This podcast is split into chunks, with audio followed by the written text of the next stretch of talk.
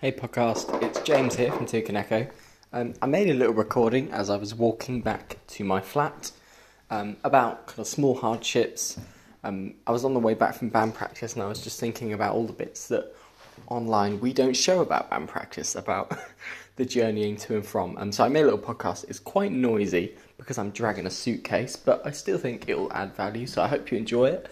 Um, and thanks for listening to the podcast. Hey podcast, it's me, it's James back from Toucan Echo, and I'm recording episode 2. Sorry if there's a little bit of ambient noise right now because I am walking back from practice. Um, I'm dragging a little suitcase with my Kemper in it, so that's adding to the noise. I'm, I'm partly to blame. Um, but I wanted to talk about small hardships or like little barriers that are between you and what you love doing because I was just having a think like, as I was walking back here that there's an element of band practice, an element of being in a band that we don't really post online, and and that is, for instance, you know, we, we practice quite a lot of Friday evenings now, sort of the time that we've allotted for going to the practice room, doing maybe three hours or so of jamming and going through our songs and planning what we're going to play for gigs broadly and all of that. And we often post little videos of us doing that, right? So we we like to take footage when we're we're there. We record the audio and stuff and edit it together, and that's kind of what we present as our band. But I was just thinking that we actually spend as much time getting to the practice or you know packing bags or whatever preparing for it than we than we do in the room making the music and I thought actually there's a little bit of value that I can add by talking about what what getting to the practice is like what what the actual process is. Because you think oh I want to be a musician because all I'd ever do is make music. All I'd ever do is that that stint that when you're stood in the practice room actually with the guitar or the drums or the trombone or whatever instrument you have in your hands. But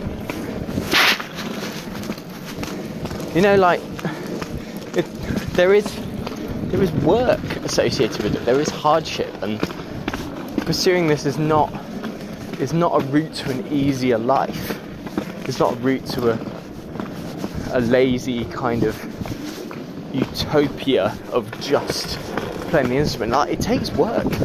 If you want to get to that band practice, you've got to leave your like cozy, warm flat on a Friday evening when you've just got back from work and you're just ready to lie down and watch some TV, but you've got to dash in, dash out, like grab a tiny bit of food, like stuff stuff into a suitcase and get straight back on the train.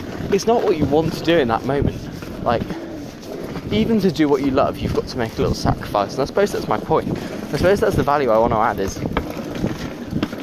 don't let the small sacrifice stop you from doing something you love. Don't let the association of that. Next one. Don't let the association of that and the small sacrifice that you have to make.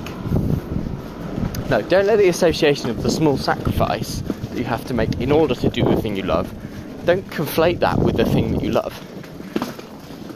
Just accept that you love making music, but it's still, in order to do that, you still have to do things you don't like. You still have to do painful things.